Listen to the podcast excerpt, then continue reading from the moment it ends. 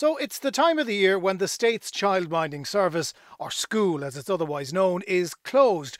The weather's been quite good, so at least the kids have been able to get outside the house. But as any parent will tell you, summer is hard to keep little ones entertained. An opportunity not lost on many business people. Let's talk to those making hay while the sun shines. I'm Jonathan Healy, and this is Red Business.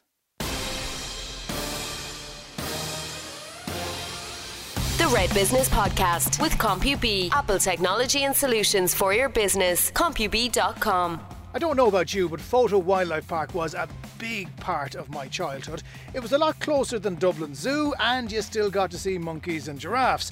But now, after a pretty big expansion and the addition of some exotic new animals, Fota has really come into its own. And a lot of it is with thanks to the vision of one man, Park Director Sean McKeown. I went down to Fota to meet with him in his rather unique office. Sean McKeown, you have one hell of a view through your window here because the cheetahs can walk right up, can they? Right up behind you there, so you better be careful. I won't turn my back too much on them. Uh, speaking of cheetahs, they are the latest new additions here. How many were born in the last few weeks? We had four cubs born to one of our females, uh, Nimpy. She's um, this is our second, third litter actually, third litter. So uh, we're very proud of them. They're doing very well, and they've been a real hit with the public uh, because she's the f- mother is really relaxed. She comes forward right up to the front of the pen and very visible to the public. Uh, while our tiger cub, he's um, or she is a little bit more nervous and getting used to Re- reluctant, reluctant, reluctant, yeah. yeah. But the fact that the tiger cub has been born here, that is very significant for the development of the wildlife park. That you're now in that space, as opposed to you know having cheetahs and monkeys and others. But you're now you have success in breeding them. Yeah, that whole process started back in 2012 when we started drawing up plans for our uh, new new area of land that we purchased about 10 years previous. So it was getting the plans uh, and, and, and planning permission, etc. With that, uh, we eventually the the other part then was the funding. Um, we had applied for F- Fáilte Ireland grants, etc. And we thought we were we were in with a good chance there. Didn't happen, so we had to to develop it in phases. We decided we start first with the tiger. That took about about a year, a little over a year to do, because during during the the um, development of the enclosure, we we hit some archaeology. Yes, never, never good. It's nice that it's there. What did you find again? a, a small encampment. Uh, it's about three and a half thousand years old. Um, interesting in that it's just above the the waterline that that one in, in two hundred year event that of flooding that we expect the waterline for that uh, in the harbour. So it's it's you know three and a half thousand years ago they knew exactly where to build. Yeah. Unlike our modern. Oh, no, yeah, exactly. We wouldn't have learned that much. But the, the tiger enclosure opened. You were here, if I'm not mistaken, very early on in the Fota project, weren't you? Yeah, I was literally the first animal down here. You were the first animal. but you left in the intervening period. Yeah, I, I, I was here from, I came down in 1982 uh, and uh, was the park manager there at that stage. Um, got the park, um, was involved in, in, in the opening of the park, the, getting the animals in, etc., uh, with Terry Murphy of Dublin Zoo. And then um, in the end of 1995, I moved to the Middle East to work with a private uh, development there that a sheikh was he had, he had a, an interest in, in animals, particularly cheetahs. So that sort of sparked my interest, and uh, I went there for about 15 years, and then came back in 2010. How much had the park changed in that intervening period, that 15 years where you were gone? Sadly, very little. Uh, we they had purchased the, the extra land during that period, the extra 27 and a half acres, uh, and that was uh, planted up. So, but the public weren't in there, uh, but had left the the opportunity then to be to start to develop uh, with um, a slightly mature site, uh, which which was very good. But the, at that stage, the park didn't, didn't we didn't have the, the finances to to develop anything. It's a curious one because you, you have a steady flow of visitors all year round, but the, the, there are the peaks, there are the bank holiday weekends, the summer months. Is it difficult to try and predict from a business point of view how busy you're going to be in an average year. Maybe it's going to rain a lot. Maybe people are going to stay away. That means you can't necessarily plan too far. Uh, there are there are lots of um, events and, and, and parameters that can change for us. The weather is our big problem. Uh, we're a very weather dependent uh, visitor attraction. So we we we um, have almost fifty percent of our visitor numbers are between uh, the first week in in June to the last week in um, August. So uh, we're very much at the height of the season yeah, right yeah, now. It, and, and of those, the four weeks, this four week, the two weeks uh, of the last two weeks in July and the first two weeks in August, is literally the, the boom time for us. Um, and if we had hit bad weather during that period, or at bank holiday weekends in, in at Easter or May, um, and the August bank holiday weekend, they, they can affect our, our numbers. Thankfully, with the development, it's it's uh, you know the recent developments. We've gone from about 360,000 people in in 2010 to 465,000 last year this is an unusual business insofar as that it's a not for profit, which means that you have to make enough money that you reinvest and that you keep the staff employed and that everything stays above water, but you can't make too much money. Is it a delicate balance or is it a, something you don't have to worry about too much given the nature of the industry? Uh, we certainly don't, don't have to worry about too much money. Um, it, it's getting the, the cash flow in is, is, is uh, our biggest dependency we, we were 98% dependent on what we take in from our from our gate receipts. Um, and in the last few years, we, we because of the increased numbers, we have had uh, a po- quite a strong positive cash flow, which has allowed us to do these developments, along with um, bank borrowings as well. So we, at the moment, we we have a, a, of borrowings of about 1.3 million. So. Uh, we are you know servicing those loans, but it hampers our, our, our future development. We have a lot of more things that we want to change and do and alter within the park over the next uh, five to seven years. I'm watching out through the window here, watching for the cheetahs behind me, but also at the people coming through. It's families with kids. Families with kids. Is that a, a good or a bad thing that that is the the main driver of people through the gates here?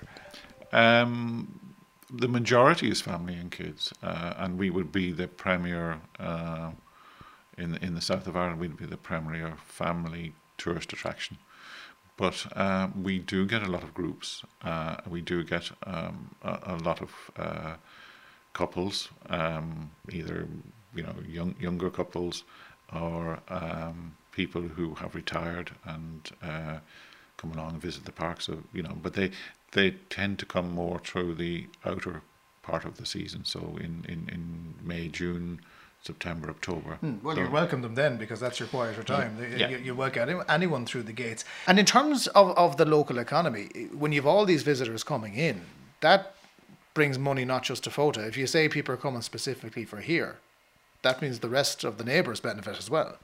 Yeah, and the surveys in in in, in uh, that we've been doing, accommodation, uh, what this what they eat, uh, drink, um, what they spend on shopping, etc. Uh, the visitors that are in the area, it um, it brings in somewhere around 150 million to the local economy annually. Um, and as I said earlier, that 30% of those people are actually coming to visit FOTA. That's their interest in, in being in the area. So we, we would we would directly bring into the economy about 50 million if you take that number. So it's and it's growing, um, and that's not just the the developments that we do in, in, in directly within the park. That's what the public that come here spend in the local economy. When you look back on your career here, Sean, as you said, you were the first the first animal here. You're now the boss. Um, are you proud of what's been achieved? Because there was times when yeah, the Fota was always there, but yeah, then it kind of went to, didn't do much for a while. But are you proud of where it's at now? Yes, um, but we know we have to achieve a lot more. Um, we, um, I mean, when the park first started, it was it only opened for um, seven and a half, seven months of the year. It closed in in the end of October and reopened in April. Uh, now it's an all year round attraction Um, the the other big thing is the visitors that come here. We know you know we've done surveys um, over the last five six years, can, and they consistently come back that um, about thirty percent that visit the prime the prime reason for coming to the Cork region is to Fota. To Fota, to come here. To come and your biggest competitor, if you were to have one, is Dublin Zoo, where it's you know biggest, biggest visitor attraction in the country. Is is there a healthy rivalry? I, I, do you feel like you're able to challenge them more now than you would have in previous years? Uh, we, we're actually part of the same organisation. Ah, don't, don't give me that. You'll always there's always bound to be a bit of rivalry. There is there is always rivalry between Cork and Dublin. It doesn't matter if it's on the football field uh, or in, in any industry. There, there there'll always be that. Uh, rebel and and, and um, attitude to Cork that we want to be better, uh, and uh, in many ways we are better in, in terms of our environments that we, we have here. For our animals are much larger and bigger, and um, and we're, we're growing in, in, in visitor visitor numbers. So uh, our experience here that that uh, most people will tell you is, is is better than they get in Dublin. We don't have the same number of animals, but we still have. You know, it's easier to get around Fota. That's my big takeaway yeah. from this. Out of all the animals you have here now, and how, how many species have you got actually on the park at the moment? Uh, we we have individuals. We have over a thousand but you know that includes fish and you know that we have an tropical area. We have uh, about 120 species. 120 species. Out of all of them, of all the experience you've had over the years, do you have a favourite? You must have one animal that you you'd like more than the others. Uh, it changes. you know, changes depending on experience directly with them. Yeah.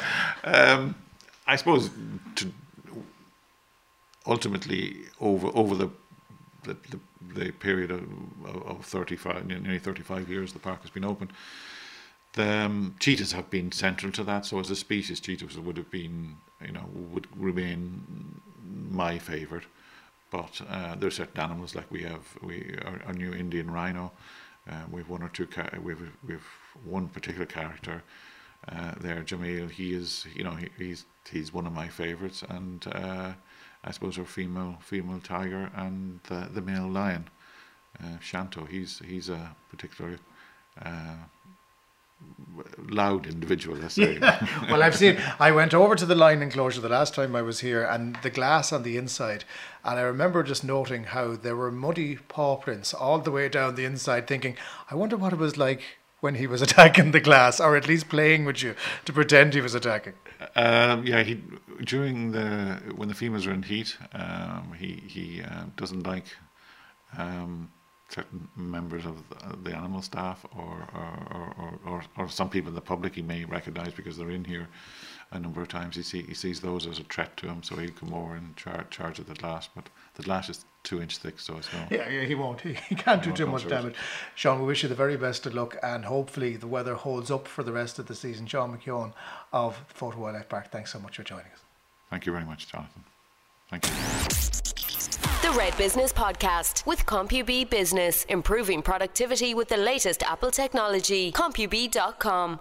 Now, if you're not heading to Fota with your kids, you're probably looking to do something else with them. And one of the things you could do is send them to camps. And there are many that are operating right now across Cork City and County. So that's what we're going to talk about next here on Red Business. And with me is the Business Development Manager for LW Management, Mark McManus. Mark, how are you? I'm great, thanks very much. LW Management means nothing to anybody, but I suppose if we use the the brand name, people will recognise it. Yeah, we operate as Leisure World, and people would probably know our facilities. We have Leisure World Bishopstown, um, in the north side we have Leisure World Churchfield, we have Douglas Pool, Mahon Golf Course, and uh, St Peter's Church, North Main Street. So we operate the uh, leisure facilities on behalf of Cork City Council the idea of getting involved in camps, like previously Cork City Council, they ran two swimming pools. That was it. Then it started branching out wider, wider, wider. How important is this now as part of the business model for Leisure World? Well, I think uh, commercially within the leisure industry, uh, children's activity camps of, of different nature have always been around, you know. But I, I suppose in terms of uh, Leisure World delivering services to the community and to the public, um, children's activity camps, you know, children getting them active, um, allowing them to experience new activities is, is very important. And, and one of the key things that Leisure World um, tries very hard to do is offer uh, opportunity and access to kids that may not get the opportunity and access otherwise. You know, so that's really important to us. Uh, one of the things that always comes up is the cost of these things. They, they are kind of expensive. Where, where did you pitch yourselves in that model? Yeah, they are expensive. Um, I mean, when you compare it to childcare, which is expensive itself, it, it's it doesn't look too bad. Uh, I mean, f- when you look at the the supervision that the children are getting and the duration, you know, typically we run our courses, um, our camps from 10 o'clock in the morning to 4 o'clock in the afternoon. So that's six hours a day, um, give or take five days, that's 30 hours of if you uh, childcare. Uh, if you want to look at it that way, it, when you when you compare it to that, it, it's not too expensive, but it is absolutely a substantial amount of money to come out of parents' um, pockets to pay for their kids to take part in an activity. You know? Before we talk about the activities themselves, let's look at it from your side. What are the overheads? I mean, the cynic would say, well, you have the facilities, you have the pool, you have all of that, so therefore it doesn't cost you that much. They're making a good chunk of profit, but it's not just having the facilities, is it? Yeah, no, there's there, there's obviously costs associated with it. The facilities are there, but the largest cost associated with the camps primarily is the staff, and and over the last number of years, understandably, the, the costs of staff and training of staff, more importantly, and implementing policy and procedure has greatly increased. Um, I mean, from simple things like all staff having to be Garda vetted, uh, they, you know, that requires additional resources um, and additional costs as well. But more importantly as well, the recent legislation with Children's First uh, legislation, which is all to do with child protection, um, all staff now need to be trained in, in this and uh, updated and there's a lot of policies, procedures and training uh, to increase staff awareness. And staff staff who apply for these roles come with lots of really good skills to work with kids, you know. Um, but, but there's, there's, a, lot, there's lot, a lot of, additional forma- training there's a lot of formality well that you have behind that. So there is a lot of cost behind in order just to be in a position to offer camps, and it is being it is even with the voluntary groups, the scouts, etc. around uh, the country, they're finding it harder and harder to maintain the services they're delivering because of these additional costs and resources and and time requirements traditionally, I suppose it's younger people, it's part time workers, maybe students who'll come in who'll facilitate all of this. The most important thing is that kids have fun at these camps. You can't run them uh, like Eastern European uh, boot camps for, for athletes in the 80s. There, there has to be a bit of crack in them. So, how important is that, that you get the right people so that the kids enjoy themselves and the staff enjoy themselves as well? That's a really good point. I, the, the priority for us is, is split. You know, the most important thing for the parents and for the children is that they're they have a great time and they get something from it and they and everyone is looking for more than just uh, the child being minded. You know, the kids have to have an experience. Uh, but from our point of view, actually, our number one priority is safety you know, and we have to ensure that those children who are left with us now, uh, there's a large onus in business now that we look after those children and, and, we ensure they're safe, not only physically safe, but even the behaviour and everything that happens in that camp as well. So, so we are split, and you're right. The typical uh, staff that we would hire um, are the fun-loving, uh, active younger boys and girls at college, etc., looking for work in summer, we still have them because they bring that energy, that fun element, and everything else. But we do need that element of uh, the, the, responsibility and the supervision and uh, people to ensure that the environment is safe and that everybody who's in the camp is actually enjoying themselves and actually partaking and it's actually having a really good social experience as well. You have the advantage of having swimming pools as well, um, and that, that forms a big part of a lot of the activities that you do, isn't it? Yeah, hugely. That's one of the big things uh, that Leisure World has is that we have the, the swimming, and it's the most looked forward when we uh, all the kids when they're asked what did they like about the camp, you know, it's, it's typically is the swimming pool, uh, the bouncy castle. We do the arts and crafts, we do the the games and the sporting activities on the AstroTurf pitches. Um, but yes, the swimming pool is a, a, huge thing. We have an inflatable there. They love sliding down on that. You know, we have uh, games and toys for them to play in the pool, and the kids kids just love water, you know, and um, it's fantastic for them to have the opportunity to get swimming every day. If they were abroad in another country, uh, a warmer climate than ours, they'd be out swimming every day in the pool, twice a day, three times a day, or never leave the pool. They have, they get a certain element of that at the camp where they get to go there every day. But be honest, how much do the staff, the full-time staff at Leisure World, look forward to the, when the camps are over and the noise level just goes back down to what it normally would be? There must be an element of anticipation for September. Uh, probably not actually, because this is a great time for the staff because they get to go outside and they get to go out and, and take part in all these different mixes of activities because we are always busy, very busy delivering uh, swimming lessons for school. So we have buses arriving non-stop from nine in the morning. Noisy all year round, no- yeah. Noisy all the time. So so uh, this this time of the year great and the weather is good and we get to get outside with the kids as well. If people want to sign their kids up, if there's any space left at this stage, how do they get in contact? Yeah, I mean, you can check out our website, uh, www www.leisureworldcork.com and you can check us online there you can book in online call any of the receptions uh, check us out on our social media as well facebook and yeah we still have some spaces there and um, we'd be delighted to get more people signing up Okay, Mark McManus, Business Development Manager with Leisure World. Thanks for joining us. thank you The Red Business Podcast with CompuB, building your business with premium Apple solutions. CompuB.com. So, from that summer camp to another type of summer camp, Mervyn Horgan is with me now. Mervyn, you bring with you my favourite toy in the world. I, I can't describe how much I love Lego, and you have an entire box of it here. So, you've gone up in my estimation immediately. Tell us a little bit about what your camp is about. Okay, so basically, we use Lego Education products uh, to provide a fun experience through challenges, construction challenges. Um, for boys and girls, we love when we get girls into our camp. I think it's very important to get a balance. And what we do is we've four different types of camps. We have junior engineers, senior engineers, then we have junior robotics, which we're going to try a little bit here today in a few minutes, and we also have senior robotics. So we set them uh, challenges and, and daily tasks. So they're actually learning through Lego and having fun at the same time. Now, to me, I would have been standing outside the door and queuing, but have kids changed? Are their expectations different now as to what it would have been when you used to throw a few blocks together and hope it looks like something you thought it was going to look like? Believe it or believe it not, Lego is a timeless toy. Um, and even though we're in a digital age, Lego have evolved and they now encompass the digital age. So uh, you can do things like programming, coding, and them with a Lego education product. And then what happens is then your robot or your creation or your airplane will actually come to life. It'll move, uh, it'll do things, it'll respond to your commands. So there is uh, a gap.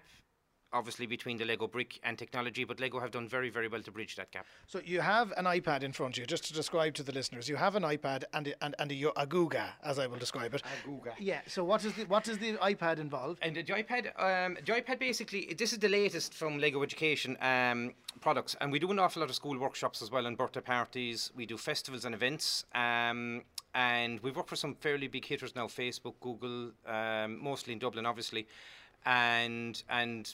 Last week we were in Clonmel Junction Festival, and a couple of weeks' time we'll be in Ardmore Pattern Festival, which is great because it gives an experience to a market maybe would, we wouldn't reach. So this is Milo. Milo is the latest creation, and Milo, I suppose, is a step up on the Lego robotics that involves coding.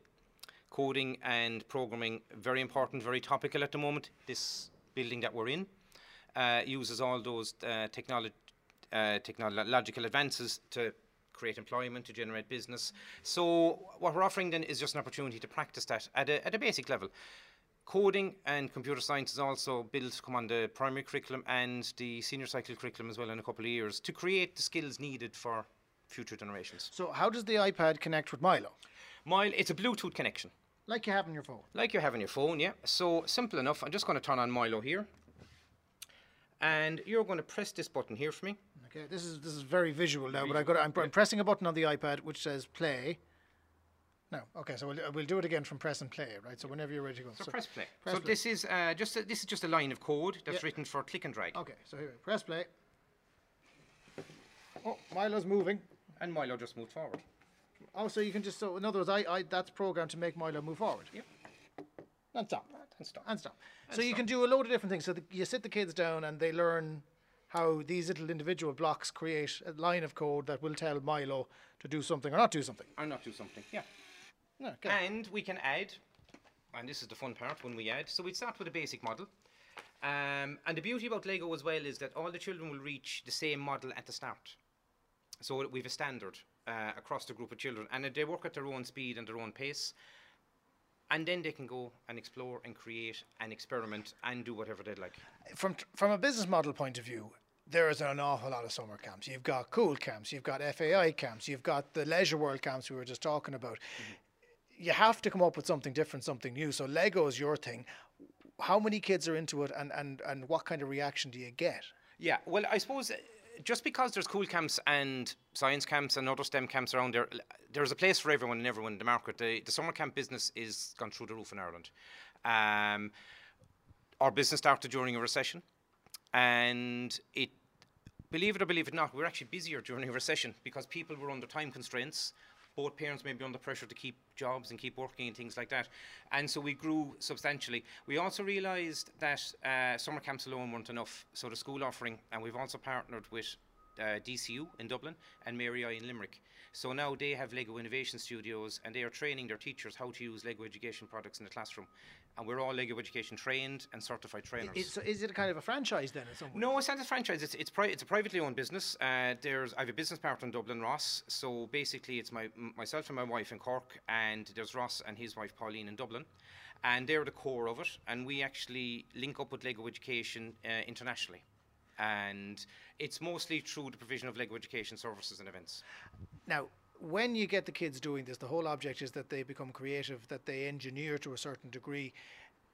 When you have the younger kids coming in, I could, we've got the boys and girls. Sometimes the tradition would have said, "Oh, girls don't want to do this kind of thing." Have you noticed a change? Uh, noticed a change. We this year in our camps we've about 35, between 35 and 45 percent of the attendees in the camps would be girls.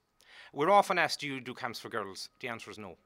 You we do not do camps for, for boys either. Yeah, do we camps do for camps for children, yeah. and it's absolutely fantastic that we can provide uh, those opportunities. The boys and girls that come into our camps, they are not conditioned to think or maybe maybe have the same life skills of barriers to uh, attending events or being told that they should or shouldn't do this. The children we have now have ample opportunities and a level playing field. And to be fair, I suppose it may be that the parents or the grandparents, the way they were raised or they were brought up, would, in some instances, might limit the thought process. But we love girls coming in. They actually, they're creative. Absolutely fantastic the creative side the girls bring. Uh, so, how do people get involved with this particular camp? If you, do you still have space this summer? We still have space this summer. Yeah, we're in eight locations in Cork, and we're in the Waterford, Kerry, Tipperary, Limerick, and Clare. Uh, we've 13 locations nationwide, so you can check www.learnit.ie. Uh, all our locations are up there, or you can send an email to cork at learnit.ie. So poor old Milo will be making an appearance at all those camps. He'd be wrecked. He'd be wrecked. He'd be wrecked. He'd be wrecked. He'd be wrecked. Yeah, and uh, the old iPads do take a bit of a battering as well, you know. But uh, no, it's fantastic. Um, the coding is clicking and dragging, and we're delighted just to bring some satisfaction to the kids as well. Mervyn, the website again, learnit.ie. Thank you so much for taking the time to talk to us in Red Business. Thank you, John, and thanks for having me. And that's it for this week's Red Business. Don't forget redbusiness at redfm.ie if you want to get involved. My thanks to my guests and, of course, Niamh Hennessy, who helped put it all together. And we'll catch you on the next one. The Red Business Podcast with CompuB, building your business with premium Apple solutions. CompuB.com.